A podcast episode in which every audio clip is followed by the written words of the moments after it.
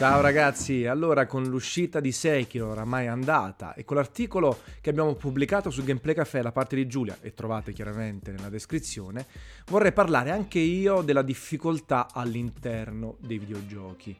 Quando è che è corretta, bilanciata, soddisfacente e quando è che provoca invece frustrazione gratuita, quella sensazione di aver buttato il tempo nella tazza del water giusto per rompere le palle ai giocatori. Ecco, è un argomento che mi sta molto al cuore e che necessita però di una premessa. Non tutti i giocatori sono uguali, non tutti ricercano la stessa cosa all'interno di un videogioco. C'è chi si vuole godere una storia e andare col filo di gas fino alla fine e un po' di interazione. C'è chi invece prova un piacere quasi fisico nell'avere difficoltà nel superare un passaggio e quindi poi una scarica di adrenalina quando ci riesce.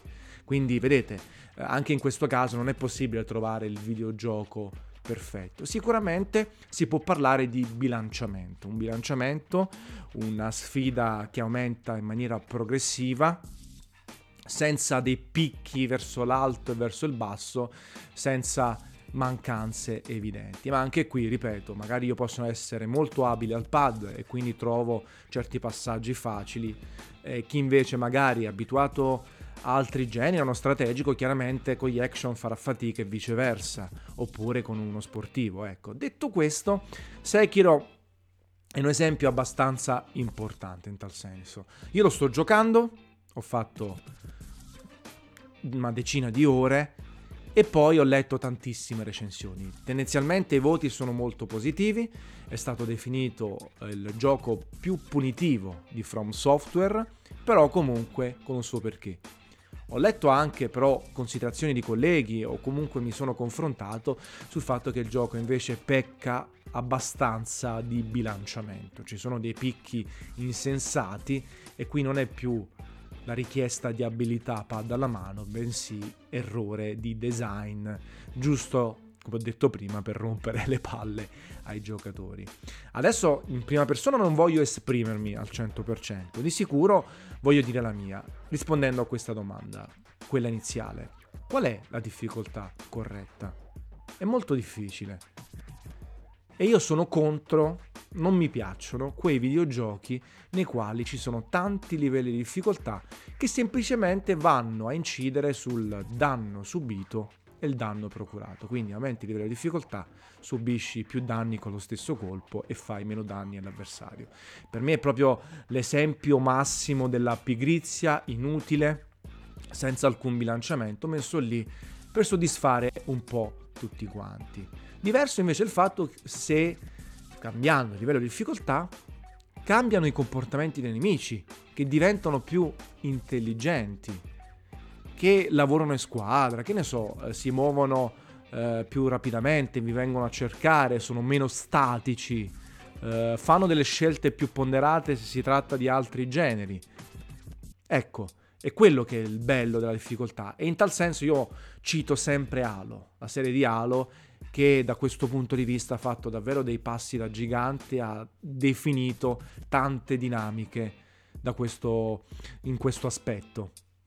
Purtroppo poi non replicate, c'è stata anche un po' una sorta di staticità eh, nel corso degli anni. Ecco, questo è un buon modo per fare livelli di difficoltà. Altrimenti apprezzo tantissimo anche l'assenza di livelli di difficoltà ma uno sbattimento da parte dello sviluppatore nel cercare di rendere il tutto interessante, con un alto livello di sfida, progressivo, che ti fa capire quanto migliorandosi, apprendendo le dinamiche, si può soverchiare una problematica. E anche quanto, magari, senza incaponirsi, senza ripetere all'infinito le stesse cose, e capendo un po' l'ambiente, capendo il nemico, eh, tutto il gameplay, si può davvero andare avanti. Ecco, questo però è un lavoro importante che soltanto i grandi sviluppatori sanno fare, soltanto quelli che si sbattono per dare un senso di sfida, una progressione al giocatore. E quelli sono poi i titoli AAA. Vi ricordate il primo God of War, no? Era eccezionale in tal senso, perché eh, portava questo concetto, chiaramente declinato all'uscita, a quando è arrivato, eh, oramai un po' antiquato, però effettivamente era tutto molto progressivo eh, da questo punto di vista. Anche la, poi l'assenza di caricamenti, che sono cose differenti dalla difficoltà, però ti dava l'idea che lo sviluppatore si fosse sbattuto per fare qualcosa davvero di eccezionale. Ecco, non tutti lo fanno. E allora, ecco, le soluzioni sono quelle, però devo dire una cosa. La presenza invece di un livello di difficoltà story mode iper semplice per me apprezzabile. Quindi ecco anche questo ibrido. Magari unico livello di difficoltà per i giocatori classici e un livello facile. Perché, come ho detto prima, ci sono persone eh, che vogliono magari soltanto godersi la storia, che non hanno particolari abilità, che giocano ai videogiochi ogni tanto. E quindi è giusto che ci sia un god mode, una possibilità di skippare certe cose, non lo so, ecco. E l'ha fatto tantissimo Nintendo già a partire di Wii U, lo fanno tanti sviluppatori, è presente, che ne so, in Kingdom Hearts 3, in Dragon Quest.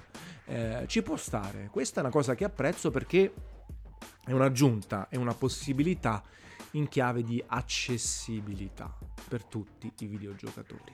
Però poi mettere 500 livelli o fare casini tipo proprio Dragon Quest 11 che risulta facile, ci sono però poi dopo la possibilità di aumentare, di mettere una sorta di miracoli e ci sono però dei picchi, si gioca tranquillamente, a un certo punto si muore anche nell'overworld camminando perché ci sono degli nemici che sono straforti. Ecco, lì è proprio uno sbilanciamento totale che non ha senso e che va un po' a ledere la qualità del prodotto. Poi chiaramente Dragon Quest 11 e tanto altro, si possono ridisattivare queste cose e non riattivare, però ecco anche che ne so, Nino Kuni 2 è stato molto criticato, poi è arrivata una patch con un livello di difficoltà aumentato, ecco. Lì eh, secondo me è anche un problema degli sviluppatori che sottovalutano questi aspetti. E per tornare a From Software, per tornare a Sekiro, Uh, io mi ricordo Demon Souls, no? Mamma mia quante ne ho dette allo sviluppatore, ma quanta goduria poi nel superare alcuni boss. Dark Souls uguale, poi man mano ho preso confidenza con il loro modo di fare videogiochi e forse il terzo capitolo è stato per me il più facile. A Sekiro c'è anche la complicità del fatto che cambia un po' il gameplay, cambia l'idea e quindi bisogna reimparare tutto, però è chiaro che anche lì eh, si fa fatica sempre a trovare una giustificazione.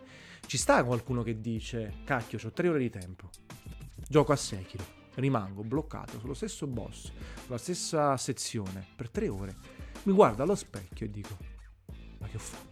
Cioè, veramente ho buttato tre ore della mia vita così. E non è meglio giocare Devil May Cry 5, e non è meglio giocare Kingdom Hearts, qualcosa di più easy che mi fa rilassare.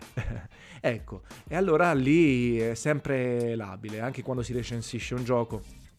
Per fortuna dalla mia parte, dei miei colleghi, gioca l'esperienza, quindi poi io non sono chissà chi, non sono un pelé dei videogiochi, però i giochi tendenzialmente ho sempre finiti, anche tutti i Souls-like, e quindi mi aspetto di finire anche Sekiro, per quanto è differente, non è proprio un Souls-like. Ecco, vediamo un attimino. E volevo chiudere con un aneddoto. Vorrei chiedervi innanzitutto cosa ne pensate della difficoltà dei videogiochi, appunto più livelli, unico livello, bilanciamento, scrivetelo assolutamente nei commenti, ma volevo finire con un aneddoto divertente. In una delle pizzate che ho fatto recentemente a Napoli, eh, insieme a voi, insieme ai lettori, c'era un ragazzo che abbiamo, eh, diciamo, sopra, gli abbiamo dato un nickname, gli abbiamo dato un, una definizione, l'abbiamo definito il pazzo. Perché? Eh, lui, giovanissimo, gioca online in multiplayer, stavo giocando a un Call of Duty di notte, a un certo punto perde la partita, sono le 3 del mattino e comincia a sbattere la sedia a terra, ba ba ba di un sacco di parolacce, a buttare roba contro lo schermo. Ebbene, il povero vecchietto al piano di sotto, sentendo questi rumori e spaventandosi, ha un infarto.